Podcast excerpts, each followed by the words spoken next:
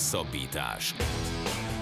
Az Eurosport hetente jelentkező podcastje Farkasvölgyi Gáborral és Rév Dániellel. Sziasztok, ez a Hosszabbítás Podcast 77. adása. Benne Elsősorban a magyar labdarúgó válogatottal foglalkozunk, hiszen lezajlott a Nemzetek Ligája sorozat, úgyhogy kibeszéljük azt, hogy mi történt itt az utolsó két mérkőzésen, és úgy egyáltalán ez a sorozat ez mennyire tesz majd jót a magyar focinak. A műsor első részében Dajka Balázs a 24.hu-tól lesz a vendégünk. A műsor második részében pedig kicsit fókuszálunk a magyar focin belül, hiszen Szalai Ádámról fogunk beszélni, aki az olaszok elleni mérkőzésen visszavonult a válogatottságtól, az ő posztjáról, az ő sajátosságairól játékosként és vezérként Marosi Gergővel beszélgetünk. Aztán jön az Ácsi rovat a hét legérdekesebb híreivel, három darab kézilabda hír is bekerült ezúttal, úgyhogy Faga nagyon aktív volt, de beszélgetünk Brett Favre pénzlenyúlási botrányáról is, beszélgetünk egy meglehetősen érdekes szexuális segédeszközöket is érintő sok botrányról, de nem csak botrány lesz, hanem egy csomó minden érdekesség a héttel kapcsolatban, úgyhogy tartsatok velünk, és jó szórakozást kívánunk az eheti podcasthez. Labdarúgás. Szia Balázs, köszönjük szépen, hogy elfogadtad a meghívásunkat. Sziasztok, üdvözlöm a hallgatókat! Tegnap a Danival egy sörözőben néztük végig a magyar válogatott Olaszország elleni mérkőzését, és láttam teljes egészében a németországi össz, elleni összecsapást is, és az volt az érzésem, hogy két teljesen ellentétes mérkőzést láttam, és két merőben más magyar válogatottat, és ennek, ennek nem tudom, hogy mi az oka, létezik, hogy majd nyilván összefoglalod röviden, hogy mi történt a német, illetve mi történt az olasz mérkőzésen, de létezik, hogy a tét miatt egy picit megbénultak a fiúk, és kicsit nehezebbeké váltak a, a lábak, meg a fejek? Elképzelhető egyébként. Ugye eddig az egész Nemzetek Ligája az egy ilyen jutalomjáték volt nekünk, szerintem senki nem fogadott volna ennyi pontra, ilyen szereplésre, és azért most most, ahogy te mondtad, tényleg végül is ennek a meccsnek volt számunkra igazából a legnagyobb tétje, hiszen csoport elsőség, amire aztán tényleg senki nem számolt. Plusz ehhez jött még ugye az az érzelmi többlet, ami a, a Szalai Ádámnak a búcsú meccsével érkezett, és, és egy ilyen felfokozott állapot. Most nem kerestem volna a statisztikát, bár egyébként eszembe jutott este, de, de vagy az elmúlt években mindig ezek az ilyen búcsúzós meccsek valósultak el. Ugye emlékszem, hogy Király Gábor és vereséggel zárult annó vagy amikor valami ilyen nagyon, ugye emlékezhetünk a Puskás Aréna avatójára, ott Szalai pont gólt lőtt, de kikaptunk Uruguay-tól, tehát ezek nem mindig mennek nekünk, meg. Egyébként korábban még más sportágokban is, is volt egy ilyen kutatásom, hogy a hazai rendezési világbajnokságon nagyon ritkán volt, hogy jól szerepeltek. Mármint, hogy jól szerepelés relatív, de nagyon ritkán tudtunk nyerni, gondolok itt akár vízilabdára, bár ők pont megtörték ugye tavaly, de, de igen, simán lehet, hogy ez, ez volt egy ilyen, egy ilyen többlet, ami most kicsit összenyomta a csapatot, illetve az első fél időben nehéz lenne elszámolniuk, de ezt, ezt nem is tagadták ők, és ezt Oszti is elmondta. De az olaszok szerintem nagyon profináltak ehhez a meccshez, és, és szerintem az is benne van ahhoz ebben az egészben, hogy, hogy nekik azért nagyon nagy ciki lett volna, hogyha nem elég, ugye a VB-ről lemaradnak, de még ezt a Nemzetek Ligáját is így lefürdik és lealibizik. Nekik itt volt egy szansz, lenni, lehet azért jóval erősebb olasz válogatottat is összerakni, rengeteg hiányzójuk volt, de, de mondjuk volt egy olyan Donnarumájuk, aki kap három volt, akkor senki nem szólt volna neki egy rossz szót, és ehhez képest olyan extra védései voltak, vagy, vagy az ember nem, nem hitte, hogy, hogy miket fogott ki, miket szedett ki. Abszolút igaz. Szerintem összességében azért, azért lehetünk csalódottak, mert, mert volt egy németek elleni nagyon kompakt, nagyon szervezett játék, és azok után volt egy, egy elég, elég uh, kaotikus első félidő, ahol egyébként az olaszok szerintem egyszerűen csak kivideózták azt, hogy azért azért a labda kihozatalén tudnak dalogni, hogyha mondjuk Nagy Ádámot, illetve a középső embereinket, vagy a, vagy a mondjuk a Szalai Attilát elkezdik nyomasztani, és olyan szintű nyomás volt ott rajtunk, hogy, hogy beleibáztunk, amit az olaszok kihasználtak. Valószínűleg, hogyha mondjuk a németek ellen vannak hasonló hibák, lehet, hogy ők is ezt kihasználták volna, de valahogy ott hihetetlenül fegyelmezetten, koncentráltan játszott a csapat, és nem is tudtak a németek akkora nyomást rakni ránk, mint amit most az olaszok tudtak az első fél főleg első felében. Balázs, állunk meg egy, bocsi Dani, hogy, hogy közbevágok, csak annyira érdekelne a szakember szemmel, te hogy látod, hogy ez valamiféle új trend, ez a labda kihozatal, hogy nem íveli most már senki fel a labdát, hanem ott megpróbálják elpöckögetni egymás között, és úgy kihozni a labdát, hogy a kapusnak már nincs is szinte kirúgása, hanem ott a szélső védőkkel el passzolgatnak, aztán vagy szélen, vagy középen, de felhozzák a labdát, hogy ez valamiféle új trend. Bocs, most én szólok közben, ugyanezt Na. akartam kérdezni, csak azzal kiegészítve, hogy az, hogy eddig jól szerepeltünk, és, és tényleg úgy tűnik, hogy itt felvettük a versenyt a, a nagy csapatokkal, még hogyha mm, tudjuk is azokat a kis csillagokat az eredmények mellett, hogy, hogy miért is alakult így ez a Nemzetek Ligája csoportkör, de az, hogy mi itt felvettük a versenyt a nagyokkal, az adott bátorságot arra, hogy mi is úgy próbáljuk meg kihozni a labdát, mint ahogy a nagyok szokták? Hát ez jó, jó kérdés, hogy ez mennyiben volt egy, egy tudatosan megbeszélt, nem az biztos, hogy ugye azzal, hogy hogy most már megváltozott a szabály, talán már két éve más, és, és ugye nem kell elhagyni a mezőnyjátékosoknak a 16-ost, hanem gyakorlatilag le lehet gurítani már az ötösönnél a labdát. Az egyszerre lett egy nagyon veszélyes szituációt okozó ö, hozadéka ennek a szabályváltoztatásnak, és egyszerre lett egy nagyon jó lehetőség, mert azért ugye most nagyon sok csapat, látjuk ezt a Liverpooltól, az olasz bajnokságban, Milántól, de ugye régen a, a Kloppféle Dortmund és a millió csapat játsza ezt a nagyon magas letámadást, belegondolunk abba, hogy ott, ott ha van két viszonylag labda biztos belső középpályásod, és mondjuk be tudnak lépegetni a védők, ott ugye, egy, ha elcsúszik a letámadás, három-négy embert elveszít az ellenfél, és akkor a terület adódik el a középpályán, amivel gyakorlatilag egy, egy 40-50 méteres területen vihetsz már rá az ellenfél védelmére labdát, Nyilván ehhez olyan játékosok kellnek, akik kellően nyomástűrőek, és elviselik, hogy ketten ugrálnak a, a nyakába. Hát a magyar válogatottnak nem volt ennek mondjuk egy, egy Verratti, aki iszonyatosan jó ebben, vagy mondjuk egy Bennasser az olasz bajnokságban, aki tényleg olyan labda ki, az annyira labda biztos ezekben a szituációkban. Üm, igen, ugye Szalai nem pont emiatt volt sokáig nélkülözhetetlen, illetve lesz is majd szerintem, majd azt látni fogjuk a jövőben, de majd nyilván ezt jobban elmondja nálam nélkülözhetetlen a válogatottnak, hogy ő ezeket a szituációkat baromi jól megoldotta, és ez, ez tudatosan nem volt a magyar válogatottban, hogyha megszorultunk, akkor rá föl lehetett lőni a labdát, nyakába vette a egy vagy két belső védőt, kiharcolta azokat a kis szabálytalanságokat, amivel nyertünk egy kis időt, levegőt, lehetett fújni egyet, fejebb lehetett menni. Tegnap ezt nem erőltettük, és hogy, hogy egyébként ez mennyire volt volt Rosszinek egy olyan kísérletezés, hogy bevallom, nincsenek statisztikáim a korábbi meccsen, mennyire próbáltuk ezeket a labdakihozatalokat, de igen, látványos volt, hogy tegnap megpróbáltunk laposan elkezdeni körbejáratni a labdát, és hát nyilván egy ilyenfajta nyomásnál benne van az, hogy belehibáznak. Más kérdés, hogy más, amikor 40 méteren veszted a labdát, és más, amikor Nagy Ádám annyira be van kerítve, hogy hazaad egy, egy már reménytelen labda volt. Igazából Gulácsi Péternek nem is lehet, nem is mondhatunk rá kritikát, hiszen ő menteni próbálta azt a szituációt. Hát Rosszit ismerve biztos, hogy a következő két válogatott meccsőt ezt alaposan ki fogja videózni, bár ugye Luxemburggal és Görögországgal játszunk, az mondjuk nem teljesen ugyanaz a kategória, mint egy német meg egy olasz válogatott, de mondjuk pont az a két meccs lehet, hogy, hogy jó lehetőséget kínál arra, hogy az EB sejtezők előtt ezeken is finomítsunk, mert azért az látszik, hogy a magyar válogatott tényleg csak akkor tud ezekkel a csapatokkal, és mondjuk ez már a tavalyi EB-n is kiderült, hogy, hogy azért nagyon sokáig fel tudjuk venni a, a kesztyűt ezekkel a nagy csapatokkal, addig, ameddig mondjuk nem jönnek azok az egyéni hibák, amik kinyírják a csapatot, és rossz egyébként ebben nagyon jó, hogy, hogy összerakott egy nagyon stabil, nagyon kompakt csapatot, amelyik gyakorlatilag bárki ellen tudja játszani ezt a három belső védős, vagy ha úgy veszük öt védős játékot.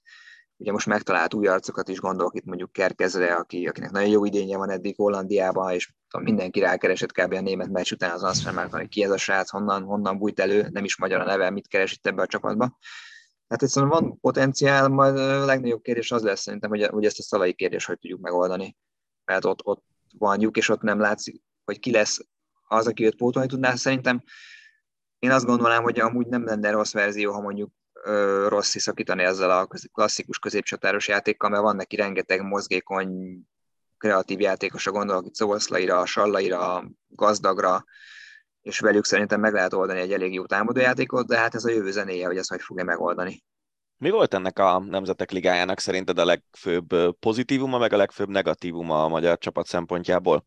Szerintem az egész, egész egy nagy, nagy pozitív élmény. Szerintem az, hogy, hogy az elmúlt években, ugye azért az első pár meccs még júniusban volt, és a korábbi években nem volt jellemző az, hogy mondjuk a magyar válogatott júniusban még, még komoly teljesítményt tudja nyújtani, legalábbis most ilyen tizen évre visszamenőleg nagyon sok olyan emlékszem, amikor alig várta mindenki, hogy vége legyen az idénynek, hazajöttek a játékosok, de már teljesen vállalhatatlan teljesítmények voltak, most pedig, most pedig azzal, hogy kaptunk egy ilyen sorozatot, ami szerintem a többieknek nem volt igazán nagy tét, nekünk viszont egy óriási lehetőség volt megmutatni, hogy, hogy azok a tavalyi EB meccsek nem egy kifutott eredménysorozat volt, és nem csak annak volt köszönhető, hogy volt három jó meccsünk, hanem igenis annak, hogy, hogy ezt a csapatot komolyan kell venni. Nyilván most beszéltünk arról, hogy, hogy ha az EV sejtezőn az első kalapban leszünk, akkor mindenki a második kalapból velünk akar majd játszani, mert azért az látszik, hogy ez a magyar válogatott igenis sebezhető.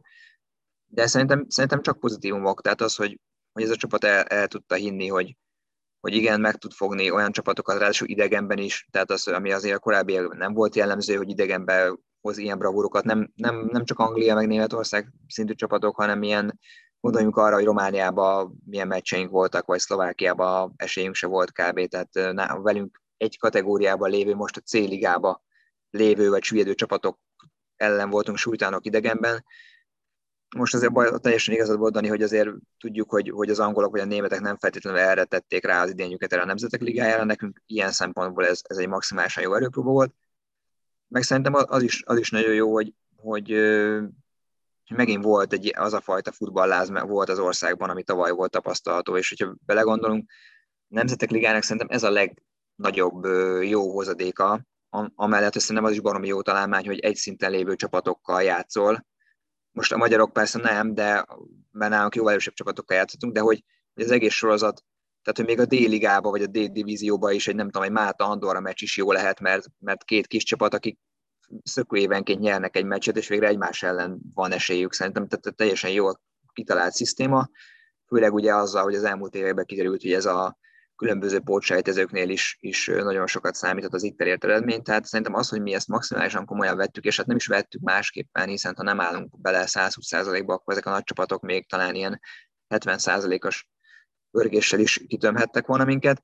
Úgyhogy én igazából negatívot nem tudok mondani, nyilván Rosszinak ezt, ezt kezelni kell, ami a tenapi meccsen kijött, hogy azért ha tét van, akkor azért még egy nálunk erősebb csapat, vagy profi csapat, vagy nem is tudom, hogy mi a, a, a jó jelző erre a tenapi olasz válogatottra, akkor, akkor azért még, még kicsit elérhetetlen a számunkra, de szerintem csak pozitívokat viszünk magunkkal, és azt, hogy, hogy olyan élményekkel ajándékozott meg ez a csapat minket, ami, ami megint helyítette az emberekkel, hogy igenis itt Magyarországon most vegyük le az összes politikai felhangot, de ez a magyar válogatott tényleg olyan, ami mellé oda lehet állni, és, és az ember őszinte tiszta szívvel tud, tud szurkolni ennek a csapatnak, tök mindegy, hogy melyik 11 embert pakolja éppen a pályára a. Egy pár dolgot szerintem érdemes amúgy tisztába tenni ezzel a Nemzetek Ligájával kapcsolatban, mert én is belefutottam olyanba még tegnap is, hogy, hogy nem, aki nem nagyon követi a sportot, az nem feltétlenül tudja, hogy mi ez az egész. Ugye ezt lényegében azért hozta létre az UEFA, hogy a, különböző barátságos mérkőzések helyett szinte legyen egy olyan sorozat, amiben akár tudnak kísérletezni a csapatok, és ahogy Balázs te is mondtad, az egyik fontos kritérium az az volt, hogy azonos szintű, vagy elvileg azonos szintű csapatok játszanak egymás ellen, ami ugye rengeteg bevételt is hoz mondjuk az UEFA-nak, hogy az A osztály meccseit ezt azért világszinten közvetítik, és mondjuk keddeste egy portugál-spanyol meccs, azt hiszem vasárnap este holland-belga volt, tehát tényleg itt komoly jó kis rangadók vannak szinte minden meccsnapon. Viszont van egy olyan sportszakmai része is ennek a Nemzetek Ligájának, hogy a 2024-es Európa bajnokságon a pótselejtezős csapatok azok innen jönnek, és azzal gyakorlatilag, hogy mi az A-ligában játszottunk, azzal szinte biztosra vehető az, hogy ha nem sikerül az EB selejtező sorozatból kijutni közvetlenül az EB-re, akkor a pótselejtezőn ott leszünk, és ez is mindenképpen ezért egy pozitívum. Bár én azt hiszem, hogy itt a, a következő lépcsőfoknak annak kéne lennie, magyar futballnak, hogy ezt a selejtező sorozatot főleg úgy, hogy első kalapos csapatként maximum egy erősebb csapat lesz nálunk, ezt meg kell tudni oldani, nem? Így van, tehát szerintem ez, ez abszolút egy, egy elvárható lépés, már amennyiben elvárhatónak nevezhetjük, de igen, inkább úgy mondom, hogy egy, egy kijelölendő következő feladat, hogy, hogy pláne egy ekkora sanszal, hogy első kalapból, ahogy te is mondtad, és tök érdekes volt egyébként, hogy a, a németországi meccsünk után egy albán újságíró rám írt, akivel korábban még a, a magyar-albán meccseken sokat dumáltunk, és ő, ő pont azt kérdezte, hogy nálunk ez az albán meccs mennyire téma még, mert hogy azt látja, hogy hogy az elmúlt másfél-két évben gyakorlatilag ez az egy párharc volt, ahol a magyar válogatott alul teljesített, és, és szerintem tényleg ezt kell látni, hogy, hogy van már egy nagyon jó kialakult, kiforrott stílusunk akkor, hogyha nálunk erősebb csapattal kell játszani. Nyilván ezekben a meccsekben általában az a forgatókönyv, hogy nem nálunk van a labda, meg tudjuk szállni a területünket, és azért ez a csapat már mindenki ellen tud félidőként két-három helyzetet kialakítani, mert megvannak hozzá a játékosai, megvan hozzá az a, az a hihetetlenül jó csapatkohézió, amit, amit Rossi mindig a csapatainál elér, és, és ezt, ezt, ezt muszáj kiemelni, hogy, hogy minden játékoson látszik is, illetve az egész válogatottan, hogy egy ilyen nagyon egységes, nagyon összetartó közösség.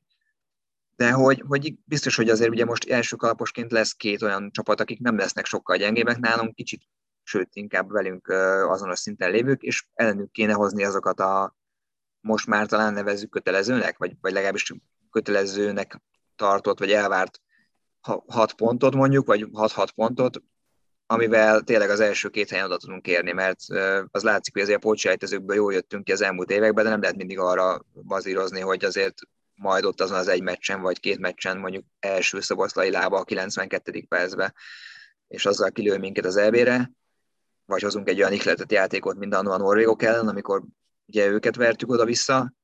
Úgyhogy igen, szerintem ez egy abszolút elvárható lépés, bár azért, azért jegyezzük meg, hogy hogyha megnézzük a statisztikákat, azért még mindig nagyon kevés topligás játékosunk van, és ezért, ezért is kell szerintem nagyon értékelni. Minden ilyen bravúrt, most független attól, hogy egy német vagy angol csapat mennyire használta a VB előtti kísérletezésnek ezt, hogy, hogy igenis az a, ez a magyar válogatott ezzel az állományjal, amire nem biztos, hogy Európában ugyanúgy felkapják a fejüket, még a tavalyi EB bravúr után se, most hozott egy ilyen 10 pontos teljesítményt, úgyhogy szerintem ennek nagyon örüljünk, másfelől pedig igen, legyenek elvárásaink, de azért lássuk azt is, hogy azért, azért nem az van, mint mondjuk egy hát most nem tudom, szoktál, biztos szokták látni, hogy a Twitteren, meg a Redditen fél évente előhozzák, hogy, hogy de jó lehet neked portugál szövetségkapitánynak lenni, amikor 60 játékosból kell kijönni a 25 fős keretet, vagy a franciáknál, ahol szintén, tehát ugye ezért nálunk nagyjából mindenki egy fel tudna írni 15-20 nevet a lapra, és aztán utána széttárna a kezét, hogy akkor a 25-ös keretbe kitírjon, ki legyen még az az öt, akit felír, azt is látjuk, hogy mondjuk Salói Dániel például milyen jó szezonokat hoz Amerikába, de a válogatottban egyelőre még nem tudta megmutatni magát, nem is kapott mondjuk annyi lehetőséget, de szerintem a Szalai Ádám utáni érának ez, ő, ő lehet mondjuk akár az egyik nyertese, hogyha, hogyha Rossi kicsit nagyobb szerepet szán neki. De jó, hogy említetted ezt. Itt azért most mindenki kiörömködi magát a, a Nemzetek Ligája sikert követően, meg játszunk két könnyűnek tűnő mérkőzést, az egyiken elbúcsúzik majd Zsuzsák Balázs is hivatalosan, tehát nyilván a görögök elleni csata az arról fog majd szólni, a luxemburgi pedig nem tudom miről fog szólni, de ezt követően azért fel van adva a lecke a szövetségi kapitánynak, hiszen Szalai Ádám és nagyon, uh, hogy mondjam, megosztó az ő személyisége, mert aki nem látja, vagy nem érti úgy a, a, a csapatjátékát, a taktikát, a focit, az, az a mai napig megkérdőjelezi az ő szerepét, illetve az ő fontosságát, de nagyon jól tudjuk, hogy mennyire fontos szerepet játszott a válogatottban. Ő már nem lesz uh, rossz segítségére. Mit tehet a szövetségi kapitány? Tehát mi az, ki az, illetve milyen taktikai változás lehet, illetve melyik csapatrészt kell még valamilyen szinten átvariálni, annak érdekében, hogy a Dani által is említett, meg az által is említett Európa bajnok is elejtező meglegyen a hát kvázi várt vagy elvárt kötelező kijutás. Hát már Luxemburg meccset mondtad, akkor ugye pont, pont ez a két meccs arra lesz jó, hogy, hogy, hogy Rossi bármit is talál ki az elkövetkezendő két hónapban, azt megpróbálja ott, ott letesztelni élesben, már mennyire éles, de, de erre tökéletesen alkalmas lesz ez a két barátságos meccs. Ugye ilyen, ilyen típusú center mint amilyen Szalai Ádám nem nagyon van, mert Ádám Martin is hasonló adottságokkal bír, de azért azt látjuk ezeken a meccseken, hogyha bejön 25 percre, már egy, egy, egy fáradtabb, egy leamortizált védelem mellett sem tud mondjuk olyan, olyan hatékonysággal megtartani labdákat, mint, mint Szalai de nem is várhatjuk el tőle, nem, nem ugyanaz a karakter. Azért, azért Szalai Stuttgartban volt, Real Madrid Castilla-ba volt, ő minden idők legeredményesebb a magyar játékos a Bundesligába. Tudjuk, hogy minden edzője elmondta róla, hogy, hogy nagyon fontos bár ők csapatvédekezés szempontjából arra, hogy, hogy ő tényleg egy menekülő útvonal, hogy fel lehet előni a labdákat, minden védekező szögletnél ott volt a rövid oldalon, minden támadó szögletnél meg lehetett játszani a, a magassága, a termete miatt, tehát szerintem Tehát most valahogy át kell rajzolni ezeket a dolgokat a Rosszinak. Lehet olvasni német Andrásról, aki Belgiumban játszik már évek óta, de őt, őről még azt mondta Rossi, hogy, hogy szeretne neki, még, még időre van szüksége, tehát vele még nem számol annyira komolyan. Én ezért gondolom azt, hogy lehet, hogy, hogy inkább az lehet a megoldás, hogy Szoboszlaia biztos, hogy sokkal nagyobb szerep fog hárulni, és egyébként, egyébként az a fajta vezérszerep, az most szerintem biztos, hogy meg fog osztani azok, a, azok között a játékosok között, akik, akik már topligások és, és hasonló tapasztalattal bírhatnak majd idővel, mint mondjuk Szalai, gondolok itt mondjuk uh, Nagy Ádámra, uh, akár Sallaira, akár Szoboszlaira, vagy mondjuk uh, éppen Séferre. Szerintem nagyon sok olyan karakter van köztük, aki egyébként év, évek múltán lehet olyan vezér, mint Szalai, mert azért Szoboszlai ilyen kellően magabiztos Séfernek, imádom ezt a vagányságát, amivel minden párharcba belemegy, és szerintem nagyon, nagyon kellett egy ilyen karakter a magyar válogatottnak. Nagy Ádámnak nem volt nagyon jó ez a két meccse, de azért azt ne felejtsük el, hogy ő, ő annyira intelligens, annyira jó, jó focit tud játszani ott középen, ami, ami szintén egy közvetlen. Úgyhogy szerintem, szerintem át kell alakítani ezt a csapatot, és, és ez, ez nagy kihívás lesz Rosszinak megtalálni azt a négy-öt embert, aki ott elől a saját játékát felerősítve, vagy a saját erősségeit felerősítve, gondolok itt mondjuk Szoboszlainak a játék intelligenciára, rugó technikájára, vagy éppen gazdagnak a szintén erre a góerős játékára, ami most tökre kidomborodott az amerikai bajnokságba, vagy, vagy Csallainak arra a gyorsaságára egy, egy, egy az egyenlni képességre. Tehát ezeket, ha mind összerakjuk, akkor lesz egy teljesen más stílusú válogatott, ami talán elbírja majd az, hogy nincs egy Szalai Ádám, akit egyébként tényleg nagyon fura, hogy én most is illetve a meccs kommentjeit olvasgatom, és, és csak, csak a két véglet van, az egyik az, hogy végre eltakarodott kb., amit így nem ért az ember, a másik meg az, hogy, hogy igen, könnyes szemmel néztem a tenepi meccset. Tehát ez a jó magyar néplélek, hál' Istennek itt is megmutatkozik, hogy, hogy van egy ember, aki azért tényleg megosztó volt, meg, meg biztos sokaknak az is szúrta a szemét, hogy ő külföldön hozzászokott ahhoz, hogy pacekban meg lehet mondani mindent, és meg is kell, mert így a tiszta dolog, és, és szerintem Szerintem ő is az a kategória lesz, akit majd akkor fognak értékelni, amikor pár év múlva látjuk, hogy, hogy már nincs, és hogy milyen volt előtte mondjuk. És nem véletlen egyébként, hogy minden, kap, minden, szinte minden kapitány elmondta, hogy ő mennyire fontos tagja, mind öltözői személyiségként, mint a pályán nyújtott teljesítményével ennek a, ennek a csapatnak. Még egy utolsó kérdés itt a végén, hiszen Szalaival azért fogunk a műsor második részében is foglalkozni. Te a két barátságos meccsen Luxemburg és Görögország ellen kísérletezgetnél fiatalokkal, vagy esetleg olyan játékosokkal, akik nem is feltétlenül fiatalok, de eddig kevesebb lehetőséget kaptak, vagy az alapcsapatot próbálnád meg a poszt-szalai érába átvinni taktikailag?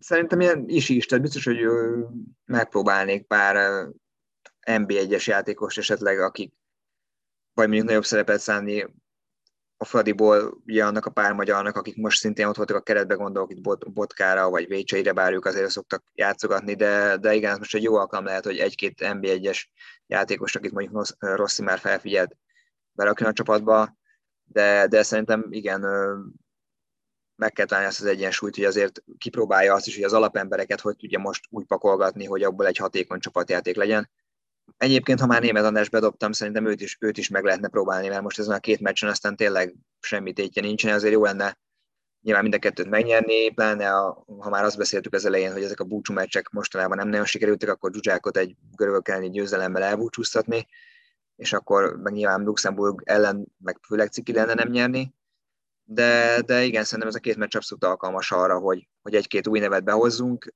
Más kérdés, hogy azért az látszik, hogy Rosszinak van nagyjából egy 7-8 ember, akit most már nem nagyon hagynak ki a kezdőből, hiszen végül az alaszokán is megtette volna azzal, hogy tudtuk, hogy a háromból két, három kimenetelből kettő nekünk jó, hogy pár helyen változtasson, ehhez képest a németek elleni csapaton mindössze egy helyen változtatott, ugye Négó került be a kezdőbe, de nyilván ő ezt tudta, hogy hazai pályán búcsú meccs, mindenki várja az eredményt felfokozott hangulatba, úgyhogy úgyhogy nem nagyon akart kísérletezni, de egyben egy üzenet is volt szerintem neki ez a kezdő, hogy felrakta a tegnapit, hogy azért ő megtalálta már a, a kezdő csapatának a 70-80 százalékát, arra a három helyre ö, vannak nagyjából kiadó helyek, gondolok itt a, a támadó középpályásra, illetve majd ugye a center, illetve a csatárban, vagy akár egy vagy két támadóban gondolkodik.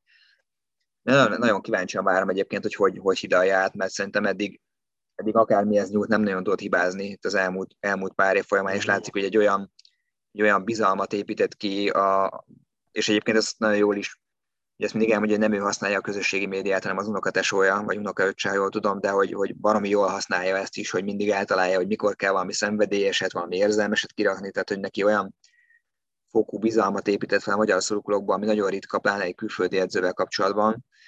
Úgyhogy szerintem biztos vagyok, biztos vagyok benne ismerve az ő, ő mentalitását, és ezt a nagyon precíz, nagyon minden részletre kidolgozott verziót, hogy szerintem már tegnap este a segítőjével már azt, azokat rakosgatták, hogy itt ezen a két meccsen kit, hogy merre, hogy lehetne, és hogy hogy, hogy legyen ez a, ez a, ez a szalai utáni éra.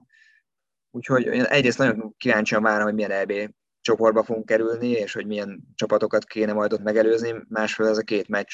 Végre mondhatjuk egyébként, hogy nem csak egy ilyen na zárjuk le az évet, és akkor jó van, ennek is vége volt, hanem tényleg lesz úgymond tétje is ennek a két meccsnek, hogy lássuk, hogy, hogy mi, mit várhatunk ettől az átalakuló magyar válogatottól. Ami milyen fura egyébként, hogy egy ember megy el, és akkor már azt beszéljük, hogy egy átalakuló, vagy lehet, hogy teljesen más arculatú csapatunk lesz.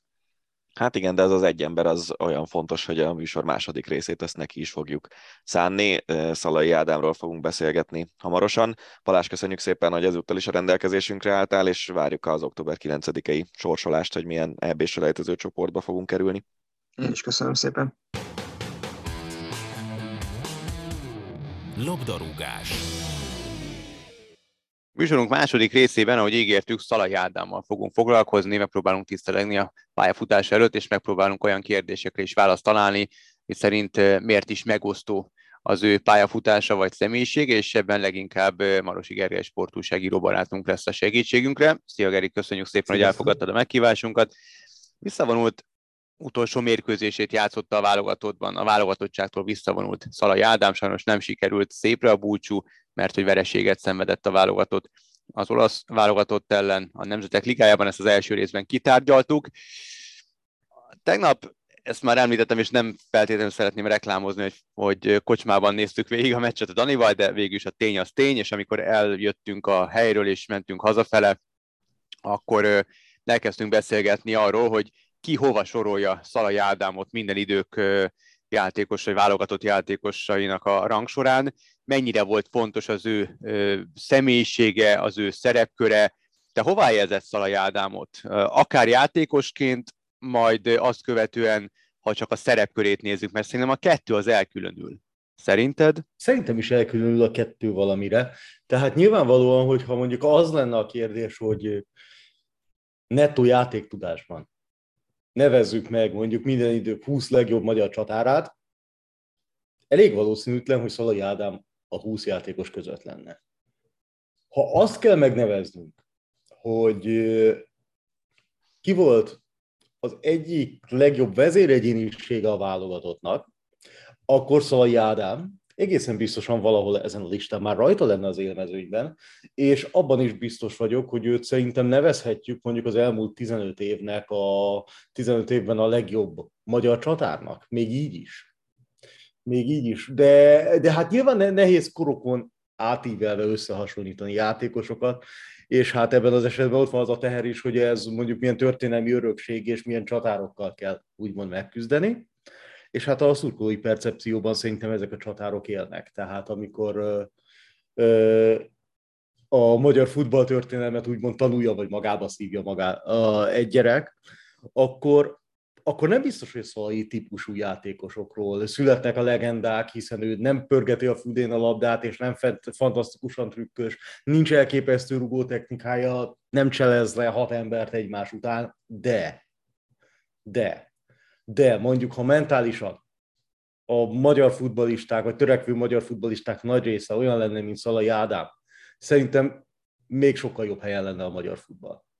És e, e, e, ez, tehát maga a mentalitás, a hozzáállás, az a józanság, amivel a játékot és a futballt és a magyar futball helyzetét kezelte, az, hogy erről beszélni is hajlandó volt. Tehát nem az volt, hogy ezt így szépen a szőnyeg alá söpörgetjük, hanem ő kihozott problémákat a fényre, ami nyilván fokozta vele kapcsolatos ilyen megosztottságot tulajdonképpen.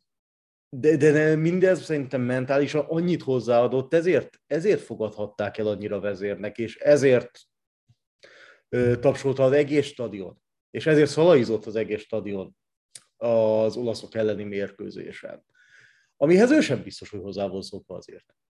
De kétségtelenül megérdemelte ezt az utolsó 86. válogatottsága után.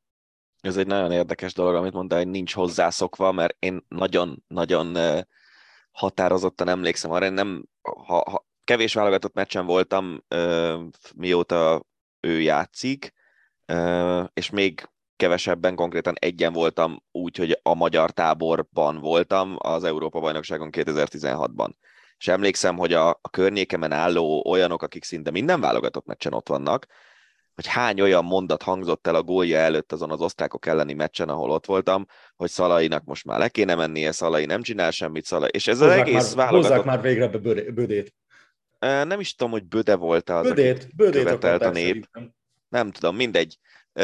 Lényeg a lényeg, hogy Szalai helyett valaki olyat, aki gólt is tud rúgni. És, és szerintem ez az egész válogatott pályafutását végig kísérte ez a jelenség, hogy olyanok, akik tényleg azt mondom, hogy nálam sokkal több focit néznek valószínűleg, olyanok sem tudták helyre tenni azt, hogy ennek a játékosnak ö, foci szakmailag milyen iszonyú ö, jelentősége van, és ugye tényleg szerintem a legjobb példa a francia Olivier Giroud, aki egy kicsit hasonló típusú játékos, mondjuk sokkal eredményesebb a válogatottban, de, de ő vele is kicsit hasonló a helyzet, hogy hogy aki nem, nem érti igazán azt, hogy egy edzőnek milyen, milyen szinten támaszkodnia kell egy ilyen jellegű játékosra, az nem tudja Szalait hova tenni. Ez hogy ő miért jutott el idáig egyáltalán. Azt mondhatjuk, hogy Zsirú egy világklasszis Szalai. Igen, igen. Valamilyen szinten, tehát ha mondjuk Szalai sokkal gólerősebb, Szalai sokkal gólerősebb lenne, és ö, akkor, a, a, akkor, akkor lehet, hogy hasonló lenne egyébként Minsiru, aki szintén azért tényleg szerepkörben alapvetően egy támogató center, akárcsak Szalai, és egyiküknek sem van feladata feltétlenül a góllövés. Nézzük meg, hogy mondjuk Zsiru, Zsiru mennyi, mennyit tett hozzá, úgymond nettó gólban a franciák világbajnoki címéhez. Ugyanakkor, ha Zsirú nincs bent abban a csapatban, akkor már az első meccsen látszott, hogy látványosan nincsen egyensúly az egész csapatban, és nélküle nem működik az, amit elképzeltek. Tehát ez, és ez Igen, és... nagyon gyakran lehetett ugyanezt érzékelni. De én azt írtam a Sport 24-en, hogy a Szalai egyrészt a legnyugatibb típusú magyar center. Akár hozzáállásra gondolunk, akár a játékstílusra, és az sem lehet szerintem véletlen, hogy még Szalait, amikor Újpestről elment Stuttgartba, ugye ő Kispesten keresztül került Újpestre, onnan fiatal, egész fiatal Stuttgartba, még eh, Felix Magát szorgalmazta, majd aztán Giovanni Trapattonival edzett szerintem először a nagyoknál, majd Matthias Sammer már játszotta is. Hmm. Tehát azért egyik ember szakemberre sem mondhatjuk azt, hogy teljesen futballhülye vagy futballak lenne, én úgy gondolnám. És szerintem Szalai azt az úgymond elismerést, amit itthon nem mindig kapott meg, szerintem szinte konstans módon megkapta Bundesliga karrierje során, vagy hiszen azért a pályafutással mondjuk az 80-90%-ában Bundesligát töltötte, 90 profi pályafutásának. Véletlenül nem lesz az embernek majdnem 300 Bundesliga mérkőzése. Ez egy torok elvágósan kemény, brutális konkurencia harca. A súlyosbított, mellesleg világszínvonalú, világ első négy legjobb bajnokságában benne levő liga. Ha ebben neked van közel 300 mérkőzésed, akkor szerintem az mindent elmond arról, hogy te egyébként milyen képességű és mennyire használható játékos vagy.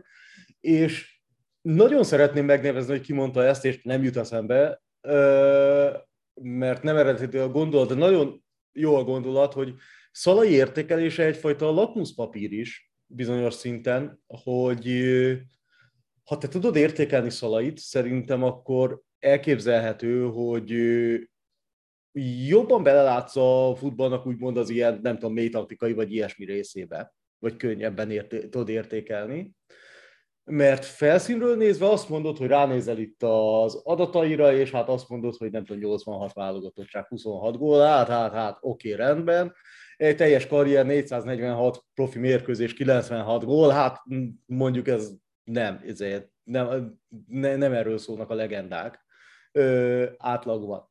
Aztán, ha belegondolsz abba, hogy azért ezt az embert pályafutása nagy részében úgy használták, mint hogy nem ő volt a fókuszpontja mindenképpen a támadások befejezésének, hanem az egész csapatjátékban segített, segített felépíteni, ha kellett, megharcolta a 30. párharcolt, állandóan a levegőben volt, állandóan két védő lógott a nyakán, nagyon gyakran izoláltan, akkor azt mondod egyébként, hogy ha a szerepkört megnézzük, egyáltalán nem rossz ez a gólátlag, csak az ember nem feltétlenül ezt várja, vagy a magyar szurkoló nem feltétlenül ezt várja elsősorban a csatártól. És, és azt is írtam, hogy a, nem a szalai típusú csatár a magyar, nem tudom, kollektív szurkolói emlékezetben levő ideális csatár. Mert mi az ideális csatár? Az ideális csatár az cselez, az trükkös, az kiválóan lő, az látványosan futballozik, Szalai Ádám ezek közül egyik se. Na most ez így nehéz. És, és ha belegondolunk, hogy az ilyen magyar, ilyen nagy darab klasszik tankszerű belső csatárok közül, kevesen, tehát sokan fogják emlegetni a magyar kilencesek közül mondjuk Törőcsiket, mondjuk Albertet, mondjuk Hidegkutit, akik teljesen más típusú játékosok, és sokkal kevesebben emlegetik mondjuk Deák Ferencet, aki minden idők egyik legjobb gólszerzője, de egy klasszik tank, befejező csatár, iszonyatos gólerősséggel, csak hát úgymond ezen kívül semmit nem. Nem tudom, szerintem vele kapcsolatban is volt ilyen kritika, hogy rugott öt gól, de semmit nem csinált. Van ez így. És vagy például Tódi Gézát, aki szerintem nagyon hasonlít Szalaira, és mindenki mindig kiemeli, hogy milyen elképesztő a szíve, milyen elképesztő a mentalitása, milyen lendülettel játszik, mennyi, mekkora harcos. Mindenki azt írja az ilyen 30-as évek sajtójában, hogy ő egy ilyen angol típusú játékos, aki mondjuk sokkal góllerősebb volt, mint Szalai, de kicsit már volt az a posztja is, mert inkább összekötő, mint center, de mindegy, centert is játszott. De minden esetre az, ami így kilóg a magyar közegből, tehát nem, azt a, nem is feltétlenül azt a mentalitást képviseli, amihez itthon hozzászoktak. Nem azt a játékot képviseli, amihez elsősorban itthon hozzászoktak. Egy kicsit kilóg ebből az egészből, meg abból az elképzelésből, ahogy Magyarországon gondoljuk, hogy mi az ideális futball. Szerintem minden nemzetnek megvan az ilyenje. És lehet, hogy mondjuk, nem tudom, Argentinában lehet, hogy ugyanígy fogadnának egy olyan, egy olyan, olyan centert, aki hasonló típusú lenne, mint Szalai lehet, hogy más várnának, el tőle. Vagy ahogy a brazilok sem voltak kibékülve feltétlenül Freddel, mondjuk a, a braziliai világbajnoksággal, aki megint csak egyébként több gólerős volt, de teljesen más. Tehát tőle azért látványt nem lehetett várni. Szalai több szempontból kilógott a sorból, nem csak mint, mint játékos, hanem a személyiségével is. Ugye az emlékezetes és azóta elhíresült, és többször visszajátszott, megismételt interjúja is, ami sokak szerint nagyon komolyan belejátszott abba, hogy megváltozzon itthon a futball szakmai része, ugye ez a hollandoktól elszenvedett kiütéses vereség, ami után Szalai egy, egy rettenetesen szenvedélyes és sokak számára pofonnal felérő monológot mondott a sajtótájékoztatón. Utána egy darabig úgy tűnt, hogy azzal el is vágta magát. Pintér Attila nem is hívta meg, és Dárdai hívta vissza a, a válogatottba, ez mondjuk sok mindent elmond a Pintér Attila, illetve Dárdai szakmaiságáról, és, és végül ugye ez a tipikus az nevet, aki utoljára nevet című történetet vélhetjük felfedezni ebbe a minisztoriba. Te mit gondolsz arról a speechről, amit, amit Szalai nyomott akkor? Arra emlékszem, hogy akkor nagyon megdöbbentem, hogy ezt így kiment, és kvázi mindenkinek az arcába vágta, mert valljuk be, tehát azzal lehetne ugye zanzásítani ezt a beszédet, hogy hát mi át vagyunk verve, mármint a magyar közvélemény. Át van verve, mert mindenki átveri őket, a szakma átveri őket, az újságírók átverik őket, és egy olyan kötképet gerjesztenek, ami teljesen semmi, nincs realitása, mert mondjuk, mert mondjuk nem játszik elég játékosunk elit szinten, nagy ligákban, mire vannak nagy álmaink, hogyha nincs elég alap hozzá, szédítenek mindenkit, ez egy átverés show. Ez bullshit. Ezt senki nem merte korábban kimondani így, illetve aki kimondta az esetleg, ezért mondjuk lehet, hogy mondjuk újságíró volt, aki, aki, akinél már ezt nem veszik fel, hogy ában megint oda rúgott egyet a magyar futballnak, tudod.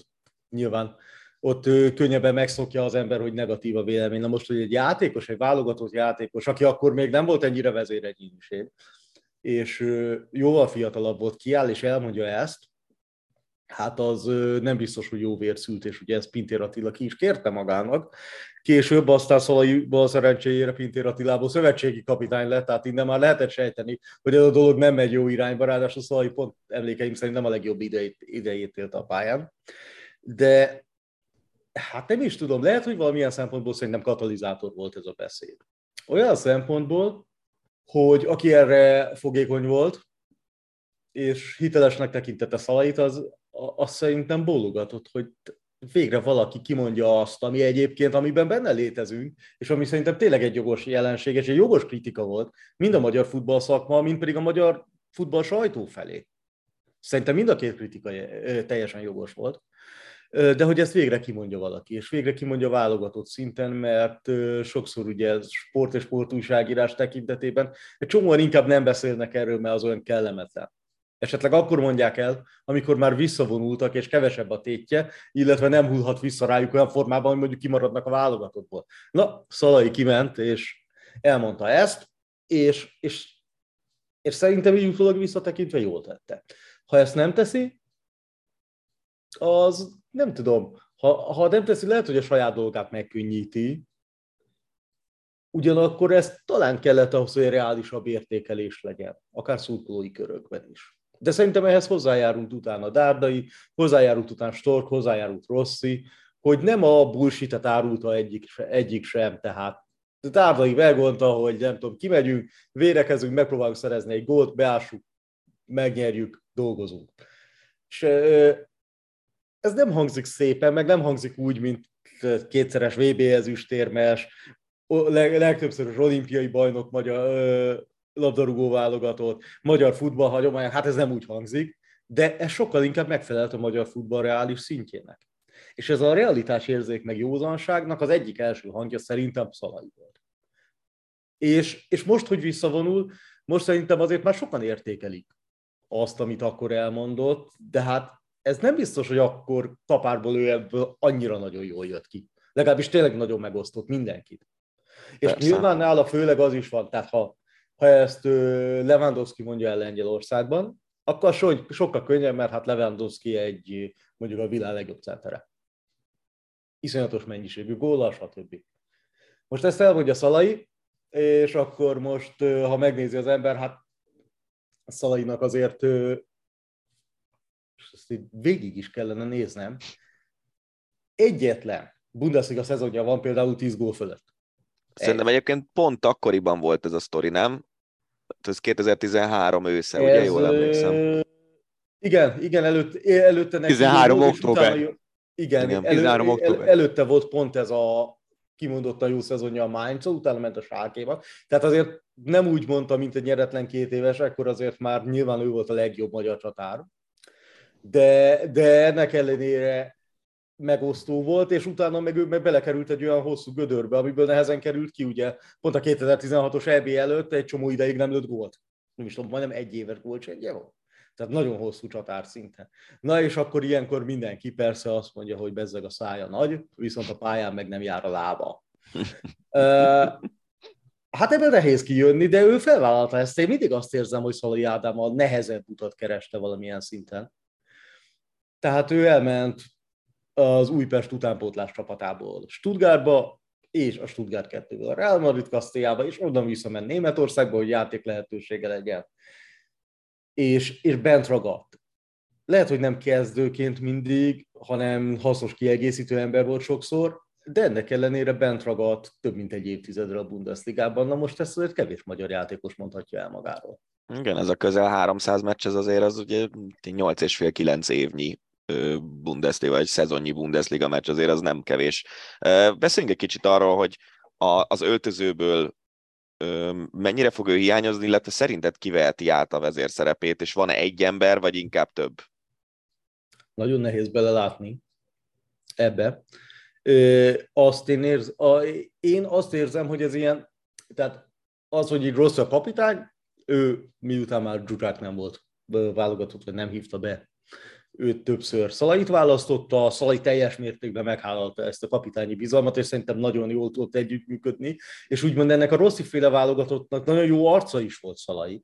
Tehát nem feltétlenül mi vagyunk a világ legnagyobbjai, és fülünket per, fülünkön pörgetjük a labdát, de iszonyú sokat melózunk és hajtunk, és egységesek vagyunk, és ennek az egységnek a megteremtése, az Szalai szempont, Szalai biztos, hogy nagyon benne volt ebben, és emlékezhetünk például az Izland elleni mérkőzésen is a mérkőzésen elhangzott beszédét, amit ugye ritkán látunk bele ilyenekbe, hogy az milyen jellegű volt.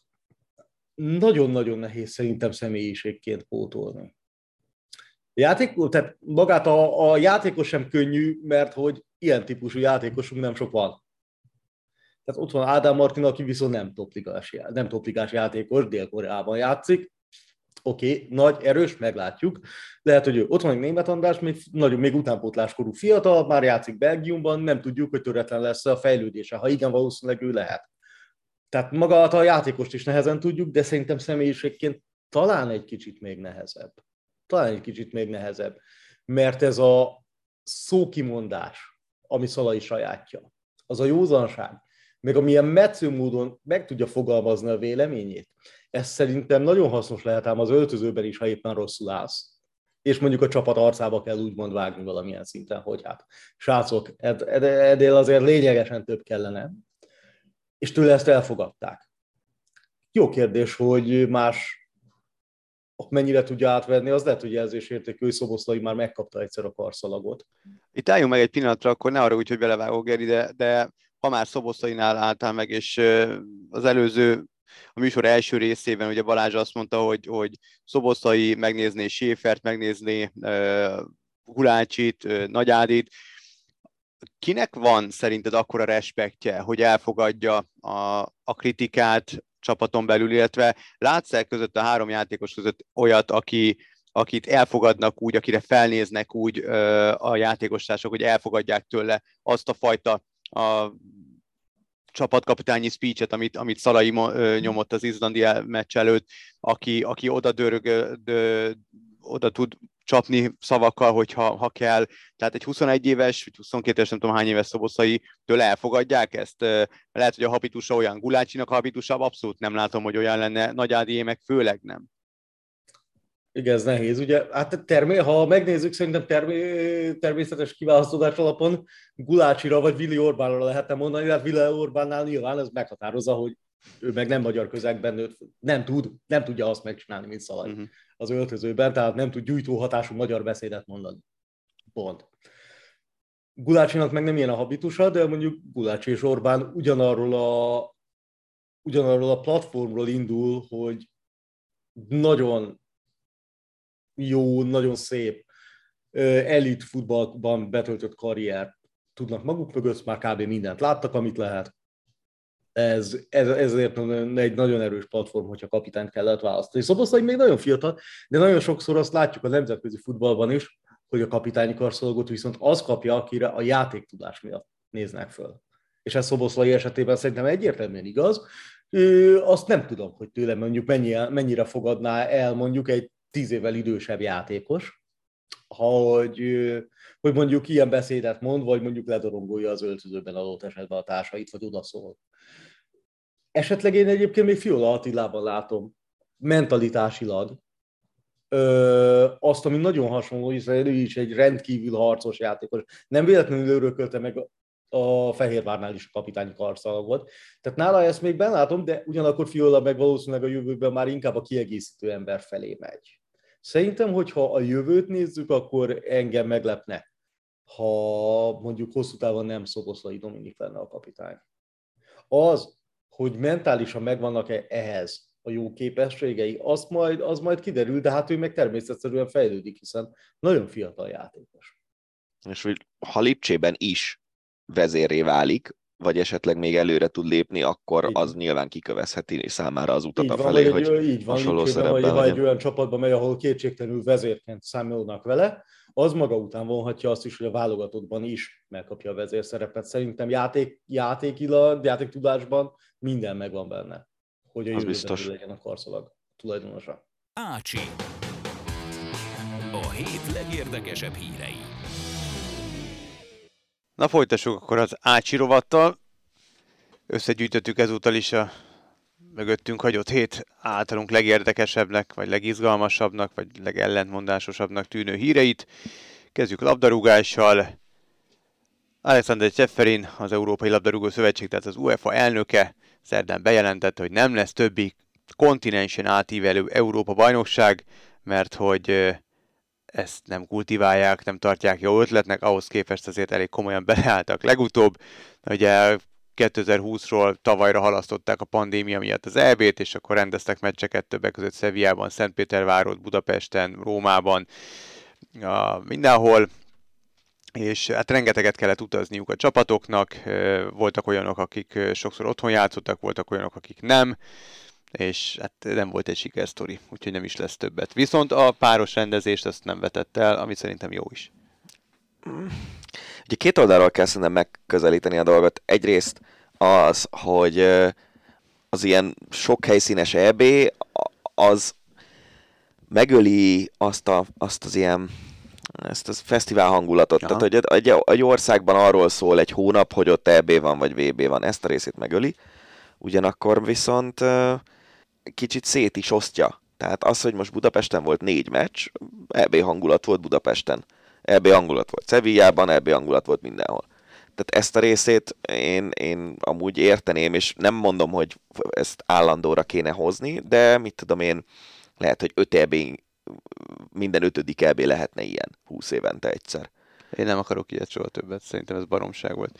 Jó. Szerintem az a jó, hogyha tehát ha egy ország, mondjuk Magyarország rendezni, akkor, akkor én eldönthetem, hogy melyik meccsekre utazom, nem kell azt nézni, hogy fú, repjegyet is kell vennem, mert a németek Szevijában játszanak, én marhára megnézem az angolokat, azok meg nem tudom, Bakiban játszanak, tehát hogy nem tudom, én jó, egy országnak adnék, vagy, vagy szomszédos országnak. Hát jó, de hát azért a kettő között van különbség, tehát beülök az autóba és elmegyek, nem tudom, Münchenből, nem tudom, Dortmundba, és akkor... Hát az 600 kilométer, vagy nem tudom mennyi, 400 biztos van. Na mindegy, tehát, tehát nagy országokban ez ugyanúgy megvan. Ugye hát a klasszikus példa az az orosz VB, amit Varga Ákossal beszélgettünk, hogy milyen, elküldte nekem, hogy milyen itinere lesz, és az nagyon súlyos, az amit ő ott végig repkedett kommentátorként. Nem tudom őszintén szólva igazából, hogy, hogy valószínűleg egyébként az áll a háttérben, hogy nem jött be anyagilag, mert az UEFA nyilván csak azt nézi, hogy, hogy mennyire volt jó bevétele ennek a tornának. Biztos, hogy hatalmas költség lehetett a rendezés. Biztos, én. biztos. Viszont én annak örülök, hogy, hogy tényleg Budapesten ö, volt ilyen hangulat, és, és egyébként, Persze. egyébként azt hozzá kell tenni, hogy ugye a 2016-os eb is jó hangulat volt Budapesten, pedig azt Franciaországban játszották. Úgyhogy hát lehet... ott kell lennünk a világeseményen hát ja, nyilván, persze, tehát ez, ez azért rengeteget hozzátesz az élményhez. De mondjuk, hogyha megnézed a, mi lesz az a 26-os VB? Mexikó, USA, Kanada? Hát lesz ott is utazgatás az rendesen. Biztos, az, az biztos. Azért az, az durvább lesz, mint az Európa bajnokság volt. Azt én ott azért komolyabb távokat kell legyőzni. Na csak azért, hogy használhassuk a Ronaldo szignálunkat.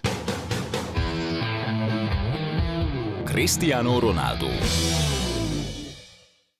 Cristiano Ronaldo nem tervezi, hogy visszavonulna a Katari VB után, sőt a németországi EB-n is játszani szeretne milyen kemény lenne, hogyha egy Cristiano Ronaldo szintű játékos úgy kerülne ki a válogatottból, mint ahogy nálunk Zsuzsák került, hogy egyszer csak már nem számít rá a szövetségi kapitány. Biztos, hogy nem csinálják vele azt meg. Hát de gondolj már bele, most hogyha de ő szerintem van és, annyi és azért kritika benne, hogy ő inkább elő. Tehát ezek a... Ő meg az önkritika. Az, hát, de szerintem van akkor az egója, hogy nem szeretné azt, hogy, azt, az, hogy elfelejtsék, így, hanem így, inkább igen. azt mondja, hogy figyelj, érzem, hogy hát ez már nem annyira pörög, és nem annyira megy, akkor inkább azt mondom, hogy nem, és akkor szervezzenek nekem egy óriási búcsú meccset, aztán leteszem a lantot a válogatottba, és elpengetek mondjuk még a sportingban. Én ezt így tudom elképzelni. Ezt a ego részét, ezt én is, azt, hogy önkritikából ezt azt mondja, hogy, hogy én már nem vagyok elég jó, úgyhogy visszavonulok, azt, azt nem nagyon hiszem. Hmm. Egy úszó hír, amely eléggé kiverte a biztosítékot többeknél, nem véletlenül törölték a jövő évi Fukuokai vizes VB programjából a nyílt vízi úszók 25 kilométeres versenyszámát. A finak kevés indulóval és a költséges lebonyolítással magyarázta a döntést. Ugye ebben a magyarok azért elég jók, Olasz Anna szerint szakmaiatlan a döntés, Gáic Péter pedig, aki a hazai VB-n harmadik lett, azt a költői kérdést tette fel, hogy a női 400 vegyesen is kevesen indulnak, akkor azt miért nem szüntetik meg? Nyilván a kettő azért nem egy és ugyanez, és itt most nem a fontossági sorrendet próbálom felállítani, hanem itt a szervezés, vagy éppen az anyagi ráfordításban is van azért különbség, de nyilván ez, aki abban a számban indul, és aki arra készül, aki arra tette fel a pályafutását, nyilván annak a sportolónak azért ez egy nagyon mostoha döntés. Hát igen, de őszintén nem olimpiai szám, marginális 5 óra hosszú egy verseny. Kinézi ezt végig, nem is az, hogy végig ki, kinéz bele egyáltalán. Hát gondolj bele abba, hogy kétszer olyan hosszú, mint egy maraton. Ja. Hát egy, szerintem azért itt vannak dolgok, amiket el kell engedni. És, és ha ezt engedik el, azzal nekem semmi bajom nincsen őszintén szólva. Hát sportolói oldalról gondolom csak ezt... Én ezt értem, de azok, akik 25 nehéznek, kilométeren jók, azok 10 kilométeren is jók szoktak lenni. Persze nyilván nagyon más a kettő, mert hogy Mhm. két óra után sprintelsz, vagy öt óra után kijön jobban az állóképesség, de, de az, már, az már szerintem ultrasport, vagy nem tudom, 5 Mhm. órán keresztül úszni, és ráadásul Az egy körbe-körbe. kis sok. Nem, nem egy, hát öt percig nem tudok úszni. Nem is szeretek, de ez másik kérdés. Ö, Ne, nem mindegy, én, én, én, én nem fogok könnyeket hullajtani a 25 kilométerért, az biztos. Hát, ha már könnyejtés, vagy te csodorú átmenet, te jó Isten! Amikor az Eurosport szerkesztősége síró kisgyerekké változott, és az egész tenisz Hát. kedvelő világ, Csodálatos mémet tudtunk volna összeállítani itt a kollégákból, meg magunkból is, meg szóval... Michael Jordanből. ja. hát a Lever Kupa természetesen, meg Roger Federer visszavonulása és búcsú estje természetesen itt a, a, a fő téma. A nemzetközi csapat nyerte a Lever Kupát, már ez magában egy, egy nagyon komoly fegyvertény, és komoly Ráadásul hírérték, hát meg hogy ír, így van, hogy mekkorát fordítva, mikor mindenki azt hitte, hogy, hogy lefutott lesz. Hát itt a belső levelezésben is volt már olyan, hogy Petra írta, hogy azt nem tudom melyik mérkőzés már nem fogjuk adni, mert hogy tét nélküli lesz, aztán erre tessék. Aztán fordítva lett az utolsó meccs. Így van. Nem is az, hogy tét nélkül, ugye az volt, hogy ha, ha Európa behúzza a párost, vasárnap az, az volt az első meccs, akkor Djokovic úgyis megveri Józsi Aliassimot, és Mhm. akkor vége. És aztán eb- ebből lett az, hogy a három meccset a világ válogatott nyerte, és, És ott már több a pont, ugye a vasárnapi meccseken több pontot és lehet ugye kapni, úgyhogy így 8-4-ről megfordították. fordítottak, így ö, 13-8 lett a vége. Na de hát ami természetesen a fő látványossága volt az Roger Federer búcsú estje, ugye egy páros meccset választ, ö, vállalt pénteken Nadal oldalán, hát és ami gálát kapott, meg ünneplést, hát az tényleg az már, már szinte ilyen szirupos, gicses, csöpögős akármi de mégis az ember nézte és, és együtt bőgött Nadállal. De hát Nadal, hát figyelj, én nem hittem volna, hogy belőle fog ilyen érzelmeket Igen. előhozni ez az este. Hihetetlen képsorok voltak, és tényleg nagyon megindító volt az egész, úgyhogy le a kalappal a hatásvadász rendezők előtt is, meg mindenki előtt, aki részt vett ezen. Ellie Goulding. hát azon nagyon rögtem, amikor egyszer csak egy élő Ellie Goulding koncertbe futott bele az ember, valamikor éjjel fél kettő környékén. Ja. ja, a mókás volt. Én egyébként pont az az érdekes, az egy egészen vicces nap volt. Ugye ez péntek, én közvetítettem 4 óra 50-től az U23-as, mármint hajnalban az U23-as ö, Bringa VB-t, és hazamentem valamikor ilyen 10 után, vagy valahogy így délelőtt, és egész nap próbáltam aludni, nem, nem tudtam elaludni. És ugye aznap este volt a, a német-magyar, Német-magyar, igen. német-magyar, meg, meg 10 után kezdődött azt hiszem a Federer-Nadal páros meccs, és e- e- echte arra négy órát aludtam azt a négyet, amikor a, megvertük a németeket, és amikor Federer visszavonult. Mert aztán utána jöttem be, megint kettőkor keltem, és utána négy, négytől meg a női Bringa VB-t közvetítettem, úgyhogy jó móka volt, de, de azért a fontos videókat délelőtt megnéztem. Hát nagyon, tényleg nagyon, nagyon komoly képsorok voltak, ezek elég felejthetetlenek. Hát felejthetetlen volt Brett Favre is. A, azért vágod ezeket az átkötéseket. Döbbenet, hogy mit megyek ma. Na Lehet, hogy neked is el kéne énekelni a Fire című dalt. Na, nem, mindjárt nekiállok majd a végén. Na, szóval... Mármint, hogy a te tiszteletedre Ellie Goulding énekli. Ja, úgy értem. na, tessék, rakjuk Faga on fire.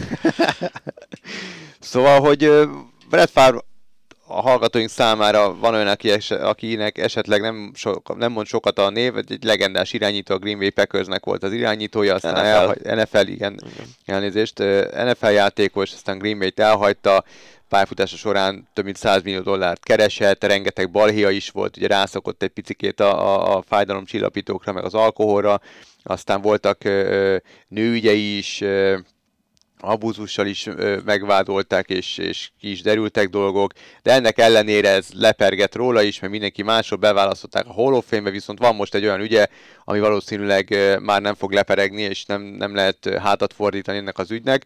Szóval a Green Bay egykori legendás irányítója egy jóléti alapból lenyúlt kis segítsége 5 millió dollárt Mississippi államban, ami az egyik legszegényebb állam az Egyesült Államokban, csak azért, hogy röplabda stadiont vagy arénát építhessen a Southern Mississippi Egyetemen. Ő oda járt, és a lánya is oda járt, a lánya pedig mit ad Isten nagyon szeret röplabdázni, és benne volt a röplabda csapatba, tehát azért ez a filantróp hozzáállás ez egy picit sántított és onnan is tudta Favre, hogy itt azért ez egy kicsit meredek történet, hogy kiszivárgott egy beszélgetés közte és a későbbi kormányzó Phil Bryant között, ahol azt kérdezi Favre, hogy oké, okay, de ha ebbe belemegyek, és a média megneszeli, akkor, akkor megüthetem a bokámat. Szóval egy ilyen jóléti alapból sikerült 5 millió dollárt lenyúlni. Ez a jóléti alap ez természetesen azért lett létrehozva, hogy ott a mély szegénységben élő embereken segítsen. Befár pedig ahelyett, hogy hozzányúlt volna nagyon komoly magánvagyonához, amiből szintén meg, meg tudta volna engedni magának ezt az 5 millió dollárt, és akkor tényleg e, egy filantróp magatartást tanúsított volna, inkább lenyúlta a szegények pénzét, és ebből megépült ez a csoda aréna. Már pedig te is a Mississippi-ben is voltál, vagy nem, csak Alabamában? Voltam. Alabamában voltam. Na én mindegy, azért ez két elég hasonló állapotban lévő állam, és ott azért tényleg van helye ezeknek a ezeknek a hát, welfare biztos. fundoknak, az ilyen lényegében ugye segélyről van szó, vagy Igen. ma, szociális segélynek mondanánk magyarul, uh-huh. azt mhm. hiszem. Ez nagyon kemény sztori, és és ugye elég keményen beleálltak a, az egykori játék, játéktársak a, az hát ESPN uh, Milwaukee uh, csatornáján, neki heti elemző műsora volt a, a Packers-el kapcsolatban, onnan levették a, a Milwaukee, Minnesota, mindegy, valamelyik északi állam, ugye a Vikingsnál is játszott uh, hmm. Favre egy pár évet, szóval levették a műsorról. Ez Én úgy tudom, az FBI is beszáll a, a Hát, ja, ja, hát ez, ez hogy... nyilván ugye ez, ez, ez, ennek van egy, egy ilyen PR, meg, meg ugye a, a közvélemény, hogy ítél meg része, meg van egy bűnügyi része is a történetnek természetesen. Úgyhogy, de ez a, az, hogy a, a lányod röplabda csapatának új csarnoka legyen, ezek egyébként Amerikában az valami őrület, hogy mennyi iszonyatos pénzt dobnak ki az ablakon ilyen baromságra, hogy legyen a, a gimis amerikai foci sta, csapat stadionjában ilyen ö, óriás kivetítő. Jumbotron? Aha, Jumbotron, meg ilyenek. Uh-huh. Tehát, hogy hogy, hogy jut egyáltalán eszükbe, miközben a játékosoknak a fele az alig tud enni, mert olyan szegény környékeken arra költik a pénzt a gazdagok, hogy az iskolai csapatnak legyen jumbo Igen, de hát emlékszel a, a Friday Night Lights-ban, a, a ugye, ami, ami egy, egy nagyon, szerintem a valaha volt egyik legjobb sport, sporttal foglalkozó játékfilm sorozat. A és abban is az volt, ez Texasban játszódott, Texas államban, és hogy mennyire fontosnak tartják, szinte vallásként kezelik a, az amerikai focit középiskolás szinten. De ugyanez Tehát, érvényes egyébként Mississippi-re is, meg Alabamára. Alabamában ugye elsősorban a, az egyetem, mert ott, a, uh-huh. ott nincs NFL csapat, viszont van az Alabama Egyetem, ami hosszú évek óta az egyik legjobb, meg ott az Auburn, ami a nagy rivális, ami Igen. szintén nyert nemzeti bajnokságot párszor az elmúlt években.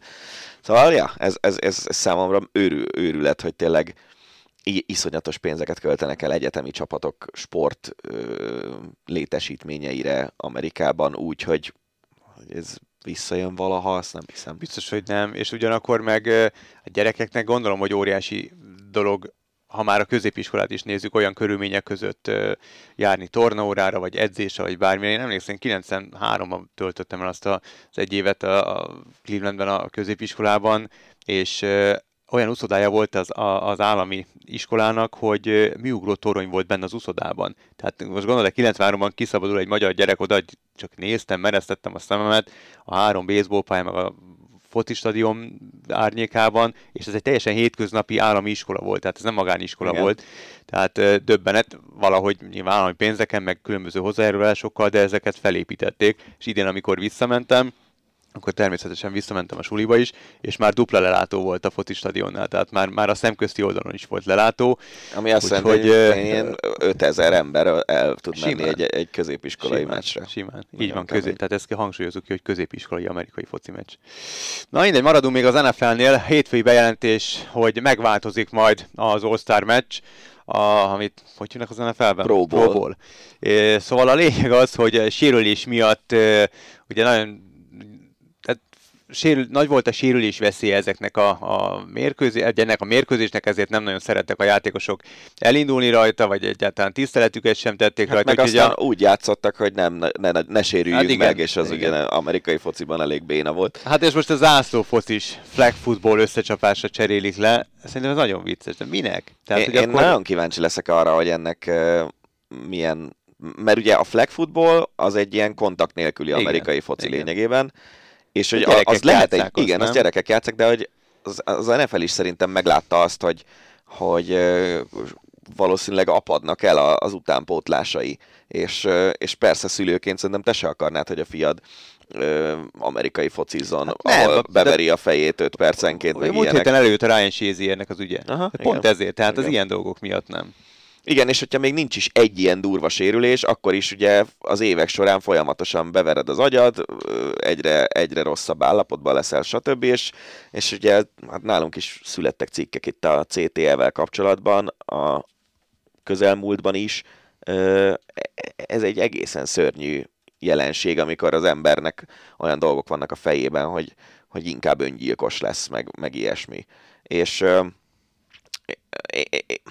még akár azt is el tudom képzelni, hogy, hogy előbb-utóbb ez lesz a jövő, és ugye már most is a szabályok alapján azért nagyon próbálják lecsökkenteni a kontaktokat az NFL-ben, meg a, az irányítókat, akik ugye ilyen arany tojást, tojótyúkok a csapatoknak, meg a tulajdonosoknak nagyon védik a szabályok. Simán el tudom képzelni, hogy lesznek olyan játékszituációk, amikben nem, fognak, nem fogják engedélyezni a kontaktot.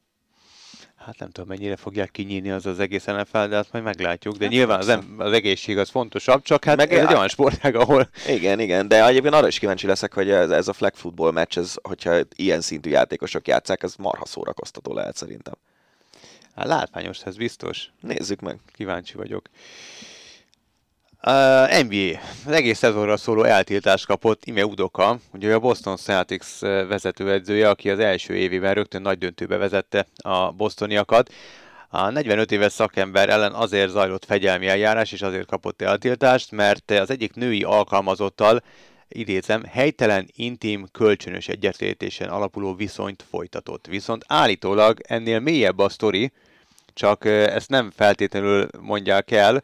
A Matt Barnes, akinek az All the Smoke podcastje van, az egyik ö, műsorvezető ennek az amúgy rettenetesen jó podcastnek. Volt egy, hát egy Instagram bejegyzése, amiben azt mondta, hogy mélyebb az ügy, de nem beszélhet róla, és én utána nem találtam igazából előutaló jeleket, de hát én feltételezem, hogy Matt Barnes, aki a mai napig benne van azért mélyen itt az NBA-ben, azért pár éve vonult vissza. A, aki, hogyha akinek nincs meg, az az a, ő az a játékos, aki az biztos megvan mindenkinek, hogy Kobe Bryant áll az alapvonalnál, és uh, ráijeszt egy labdával, amit ha arcon csapná, három centi rának egymásra, és megserezzen Bryant. És aztán csapattársak is lettek a lékezbe később, szóval uh, Matt Barnes.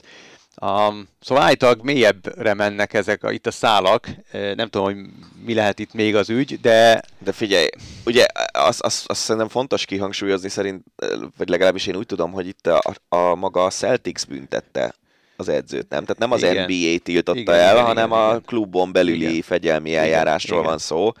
Én, nem, én ezt abszolút nem értem őszintén szóval. Ha tényleg ennyi, hogy viszonyt folytatsz egy, egy alkalmazottal, én ezt ahhoz milyen szinten kell prűdnek lenni, vagy ilyesmi, hogy egy évre eltilts valakit a munkától. Hát mennyire Hát igen. az egész. Tehát, ha, nyilván, az, ha hogyha a felesége elválik tőle, meg hogy a felesége az magánügy. szankcionálja azt, hogy a férje viszonyt folytat, az az Hát ő dolga. magánügy írva. De De hát, hogy ebből a klubnál.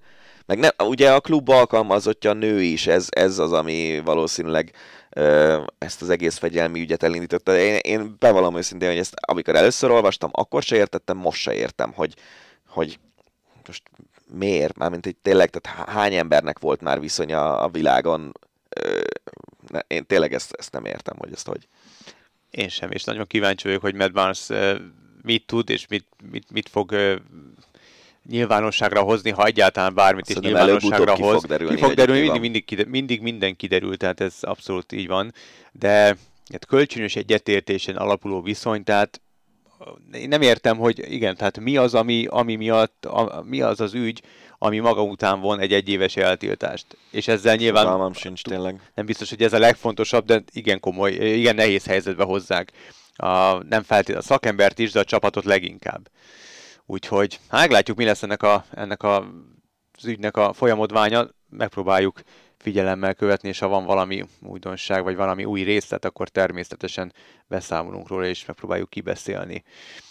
Egy ennél százszor kellemesebb hír, amelynek amúgy sportértéke is bőven van. A vasárnap rendezték a berlini maratonit, és saját rekordját megdöntve 2 óra 1 perc és 9 másodperces rekordot futva, Kipcsog immáron 37 esztendősen ismételten és továbbra is a maraton királya. 2018-ban állította be a világcsúcsra, éppen itt Berlinben, ezen tudott fél percet faragni. Brutál. Ja, nagyon. Nem kíváncsiak, hogy bemennek-e majd két óra alá, de... Szerintem előbb-utóbb befognak. Gábor, Szabó Gábor írta ki a, a Facebookjára, hogy ez milyen ezreket, meg tízezreket jelent. Ah, Horror. Iszonyat. Nagyon durva. Szerintem... Tényleg ez, ez, a, ez az egyik legkeményebb dolog a világon, hogy tud valaki futni 42 kilométert olyan tempóval, amivel egy átlagember mondjuk 200 métert, vagy ha jó edzettségi állapotban vagy, akkor talán 3-400-at is elfutsz vele. Ja, ja. Nagyon durva. Nagyon durva. Én nem tudom, hogy de ennek a mentális része is borzasztóan durva, tehát hogy mentálisan hogy lehet egyáltalán egy maratont lefutni. Én mindig azt mondtam, hogy világ életemben sportoltam, imádó sportolni, szerintem elég kitartó gyerek is vagyok, de én mentálisan képtelen lennék lefutni egy maraton. Tehát Igen. ennyi időt eltölteni egy valamivel, és arra koncentrálni, hogy ne fogyj el elő erővel, hogy tényleg megfelelően be tud osztani azt az erőt, stb. stb. Borzalmasan nehéz lett már a mentális része is, hát túl a fizikálison. Igen. Kézilabda, mert hogy azért rajta tartom a sportág ütőerén a kezemet. Azt tudom. Így írtam, beengedem a kulisszák meg a, a, a hallgatókat. Így írtam fel ezt a hírt, amit tegnap Dani a lelkemre kötött, hogy el ne felejtsem. Elvesztette 7 éves pont, pont, pont veretlenségét a Győr női kézilabda csapata. Dani kifejti. Fejts ki! hát ez történt a, ugye BL-ben uh, 7 éve veretlen volt a Győr. Uh, Hazai pályán? Uh-huh. Azt hiszem, hogy egyébként... Az kemény azért, 7 év. Igen. Az igen. brutális. Igen. Uh, igen, brutális. És uh, és, és nagyon sokáig egyébként veretlen volt úgy általában is, aztán azt hiszem a tavalyi döntőben ott, ott kaptak ki rendes játékidőben, mert amikor Kemény. két éve vagy másfél éve négyes döntőztek, és ott bronzmeccset játszottak, ott hosszabbítás volt, ami ugye döntetlennek számít hivatalosan, és, no. és a veretlenségi sorozatát megőrzi az ember egy hosszabbításos vereséggel a kézilabdában. De igen, ez durva. A Metsz idejött, és elverte őket eléggé eléggé gyengén játszott. A Győr nem játszott dial, ezt ah. hozzá kell tenni, és azért én nagyon kíváncsi voltam, hogy nagyon szerettem Enze Minkót, és hát úgy tűnik, hogy azért azért dial más szint. Hmm.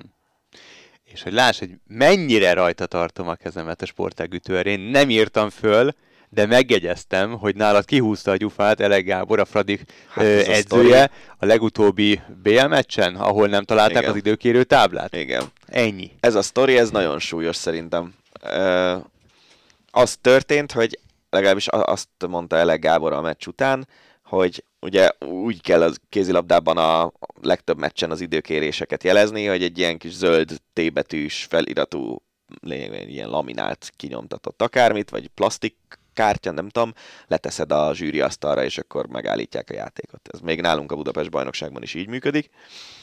És és nem találták meg a, a táblát a kispadon, mert állítólag ugye vannak ilyen mappák a kispadon, amiben játékok vannak fölrajzolva, vagy statisztikát írnak a, a meccs közben, és egy ilyen mappa aljára alulról fölragadt, és keresték, keresték, és nem találták meg.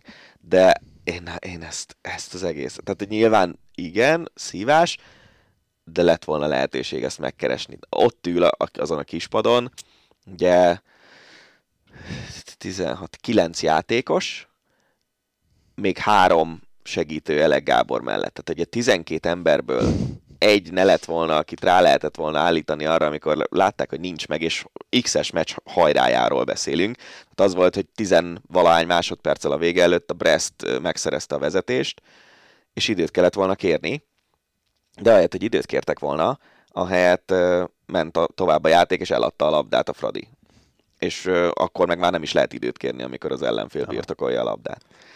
Szóval én tényleg, tehát volt egy, én amikor X-es meccs van, nekem általában a, a meccs hajrájában a kezemben van a, a, a T betű.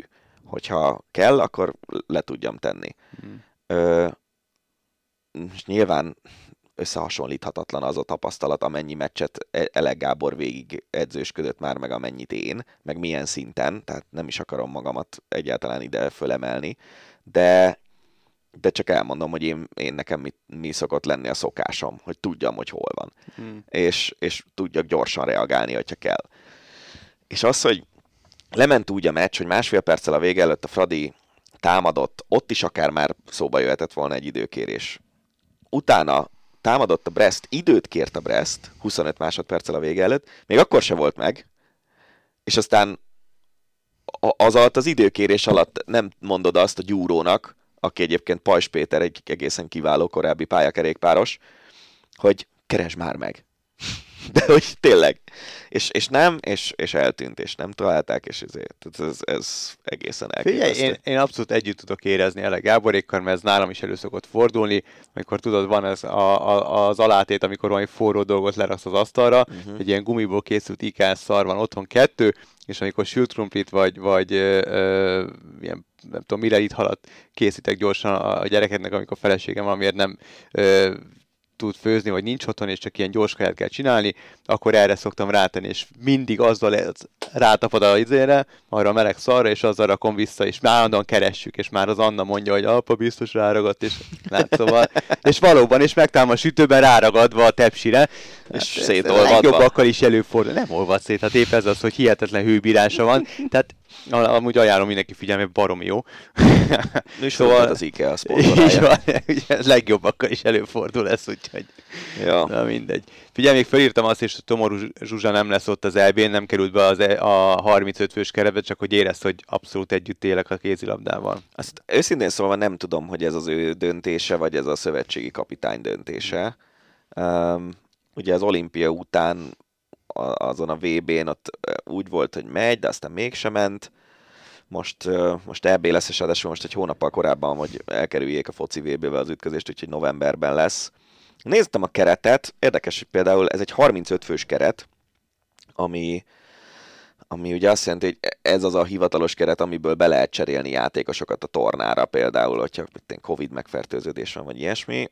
Összesen négy balátlövő van a keretben, akik közül nem tudom, hogy Klivini Kinga milyen állapotban van, de nem hiszem, hogy olyan nagyon jóban. Ö, van, van, van egy-két érdekesség, aminek viszont nagyon örülök, hogy a Farkas Johanna, aki az U20-as VB-n nem ő lett a, az All-Star csapattagja, hanem, vagy a, az, az MVP, hanem Kajdon Blanka, de Farkas Johannát nézni, az csodálatos. Az olyan, mint a, mint a fiatal Görbicet nézni. És, és Farkas Johanna, megnéztem az első három bajnokián, oké, hogy egy csomó hetest is lőtt, de 30 gólt lőtt a Dunói városban. NB1 felnőtt 20 évesen. Kemény. Úgyhogy Farkas Johanna ott van a bőkeretben, én nagyon örülnék, hogyha, hogyha kivinnék erre az EB-re, aminek egyébként szerintem nagyon nagy tétje nincsen. Hogy is van? Várjál? De, bocs, ez már olimpiai kvalifikációs EB, akkor nem szóltam. Akkor Farkas Johanna még fejlődjön egy kicsit. Hallérozódjon egy picit. Ja, ja, ja. Nem, de tényleg ez, ez most már olimpiai kvalifikációs szerintem ez az EB, mert uh, igen, igen, az. Úgyhogy lehet, hogy nem most kell fiatalokat bedobni, de ha bedobja, én nem leszek szomorú, mert nagyon ügyes az a lány. Nagyon ügyes. Hát bedobták az amerikai lányok is a kosárlabda Ez világbajnokságon. az ötödik jó átvezetésed ma. Zseniális. Rekordot jelentő 145 pontot dobva győzött hétfőn Dél-Korea ellen a női amerikai kosárlabda válogatott, ezzel VB csúcsot javított, eddig a braziloké volt a legtöbb pont, ők ö, 90-ben Malajziát verték 143-50-re, az kemény. A korábbi amerikai csúcs 119 pont volt, ők ezt Angolának dobták pár évvel ezelőtt, úgyhogy ez az új csúcs és ez a kosárlabda VB, ez arról is híres lesz, de szerintem erről csak a jövő héten fogunk tudni beszélni. Most mielőtt beültünk, hétfőn veszük fel az ácsit, láttuk az... Ked, ked, ked van, bocsánat. A kedden veszük fel az ácsit, láttuk az Instagram, hogy a Mali válogatott tagjai, miközben az egyik szerb játékos éppen interjút adott a mixzónában, nemes egyszerűséggel összeverekedtek egymással, úgyhogy megpróbáljuk kideríteni, hogy mi volt az ügy hátterében, és erről majd jövő héten beszámolunk. Hát ezt a kosárlabda nem tudom, hogy mennyire kell taglalni. A következő mondat az lett volna, hogy ha már verekedés. Így van, fizikálissá vált a helyzet a kerékpár világbajnokságon is. Matyi van der Pult letartóztatták az országúti kerékpáros VB helyszínén, miután balhéba keveredett két tínédzser lányjal. Hát amikor elsőre olvastam, akkor nagyon reméltem, hogy nem az lesz a hír folytatása, hogy valami abúzus vagy szexuális zaklatás történt, de szerencsére nem, bár nyilván az sem jó, hogyha valaki a tudom, lögdösődésbe, vagy bármilyen fizikai bántalmazásba uh, keveredik két fiatal hölgyel, ugyanakkor a hír az arról szól, hogy egyfolytában baszogatták azzal, hogy kopogtattak a szálloda ajtaján, tehát nyilván ez is marha idegesítő, de nyilván nem ez a megoldás. De mi, mi volt az ügy hátterében? Ennyi, az, ennyi a hír hát, igazából? Röviden ez ugye az volt, hogy uh, a Van der Poel az egyik esélyese volt a világbajnokságnak, a még mielőtt mélyebben belemegyek, majd azért a magyar srácok szerepléséről is beszéljünk Mindenki egy pár mondaton. Szóval, hogy Van der Poel az egyik esélyes volt, egy enyhe megfázással érkezett Ausztráliába, úgyhogy azt úgy döntöttek, hogy külön szobában szállásolják el. Ő a kilencedik emeleten volt, még a holland válogatott a negyediken. És a barátnőjével ö, lakott abban a szobában, ami régen ilyen teljesen elképzelhetetlen lett volna, de manapság már jobban engedélyezik az ilyen családtagokkal való meg, meg feleségekkel, barátnőkkel való közös szobázást, és erre, az a sztori, hogy a, a Thunderpool emeletén állítak egy 13 meg egy 14 éves kislány, hangoskodtak késő este, direkt, és most került ki egyébként kedd délelőtt egy holland oldalra valami videó, ahol látszik, hogy Thunderpool ajtaján direkt úgy kopogtatnak, hogy felveszik. Tehát ezt abszolút ilyen, hogy mondjam, ilyen gyerekcsíntevésnek nevezzük, de hát nyilván ezzel tönkretették Van Der Poelnak a VB versenyét. És így letartóztatták, miután állítólag meglökte a kislányokat, öm, eredetileg arról szólt a hír, hogy 6 hétig ott kell maradni Ausztráliában, de aztán végül is, végül is öm, elég komoly pénzbűnte, pénzbüntetést ö, kapott a, a Ausztrál közben. El nem mondja, hogy folytasd a tudat inkább, jó? Foga már a következő hírt vette elő, majd mindjárt megtudjátok, hogy miért rögünk ennyire. Szóval, látod, ezt, ezt beszéltük, hogy mennyivel jobb, hogyha egy stúdióban vesszük fel az ácsit, mint hogyha külön ülünk, és akkor ez a vége. Na, szóval az a lényeg, hogy 1500 dollár pénzbüntetés kapott a kislányok meglökéséért, és hazautazhatott már Van Der Poel. Az egész sztori egyébként nagyon súlyos. Elindult a versenyen, mert kiengedték, de úgyhogy hajnal négykor engedték ki a, a zárdából. Vagy mi ez? Zárkából? Fogda. Fogda? Mindegy. Hmm. Szóval tényleg nagyon súlyos a sztori, és, és még, még kiderül majd szerintem, meg ki, kiutasították három évre Ausztráliából, tehát Opa. egy komoly, komoly ilyen jogi sztoria is van a, a dolognak, de igazából ugye itt az, a, az az érdekes, és az a morális kérdés szerintem, hogy ha mondjuk neked van egy nagyon fontos közvetítésed, egy szállodában laksz, mert helyszínről közvetítesz, és a közvetítésed előtti éjjel kisgyerekek abból csinálnak poént, hogy kopognak az ajtódon, hogy ne tudjál aludni, azt meddig tolerálod. Ö, és, és szabad-e neked effektíve elkezdeni mondjuk üldözni kisgyereket felnőtt férfiként, kislányt? Hát nem tudom. Tehát, hogy itt, itt, itt valószínűleg mindkét fél elég jelentősen bűnös ebben a sztoriban. Van der Poel végül is megúszta azzal, hogy bukta a VB-t, és 1500 dollárt befizetett három évig nem mehet a Tour Down under de nem is nagyon hiszem, hogy oda nagyon akart volna menni, mert az még a Cyclocross VB előtt van, úgyhogy biztos, hogy nem. De ja, ez, ez azért egy komoly sztori. Az, az. De hát a következő... Nem, a fiúkról még nem beszéltünk. Ja, bocsánat, akkor még meg kell várnom valahogy ki, ki kell találnom, hogy fogom azt átkötni, úgyhogy várom a magas labdát.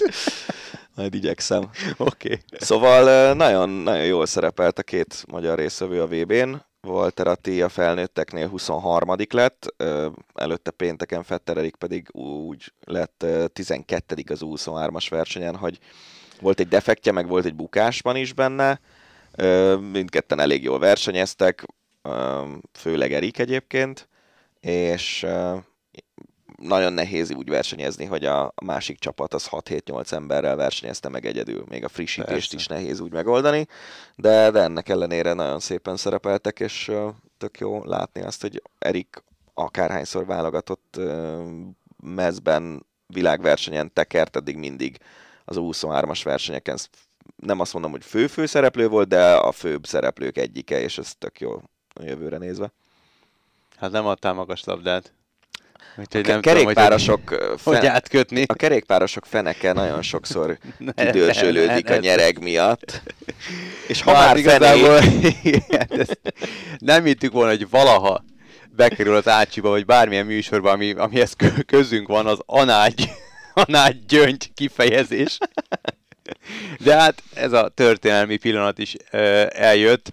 Tegnap a tanult kollégánkkal, volt kollégánkkal, jó barátunkkal, Vásárhelyi Tomival néztük együtt a a magyar-olasz mérkőzést egy a belvárosban, egy sörözőben, és, és számon kérte rajtunk, hogy a múlt heti Ácsiból kimaradt a sakbotrány. És néztem rá kérdő, mondom, milyen sakbotrány, és hát, hogy ugye Carlsen föladta a meccsét, és mondtam, hogy olvastam, de hát az első olvasásra nem, tűnt, nem tűnt annyira izgalmasnak, mert most föladott egy versenyt, mert, mert nem, nem akart kiállni, stb. stb. Tudjuk a húzavonát itt a, a világbajnoki összecsapással kapcsolatban. Nálam nem verte annyira ki a biztosítékot, de hát ez most derült ki a norvég Aftenposten oknyomozása szerint. A rezgő anágyöngyöket használt az ellenfele, egy fiatal nagymester a Carlsen elleni, Magnus Carlsen elleni mérkőzésén és ugye legyőzte a némi meglepetésre Hans Niemann a Magnus Carlsen St. Louis saklub versenyén, és ez egy, most itt puskázom, a Grand Chess Tour nemzetközi sakbajnokság utolsó állomásán játszottak, az összdíjazása 350 ezer dollár volt, és a, a játszma után a, a világbajnok Carlsen megjelentetett egy tweetet, amelyben közölte, hogy visszalép a tornáról. És hát ilyet még nem tett pályafutása során, és kitett egy José Mourinho tweetet, amivel ez egy ilyen mém, amiben Mourinho azt mondja, hogy ha beszélek, nagy bajba kerülök. Na hát és ezután derült ki az, hogy a, egy elég bizarr hír, hogy ez a fiatal nagymester e, ilyen anágyöngyöket használt, és morzi jelekkel mondták neki a különböző lépéseket, vagy megoldásokat, nem tudom milyen segítség ez, nem tudom, kellemes a hasznossal hát, összekötve, a munka mellett egy kis szórakozás, nem tudom, de hát nagyon bizarr. Hát persze, bizarr az egész sztori, de nagyon vicces szerintem tényleg. Hát, hogy... hát mi, mire vetemetsz egy, egy sakmeccs megnyerésért, könyörgöm. Hihetetlen. Igen, hát még az is lehet, hogy ő,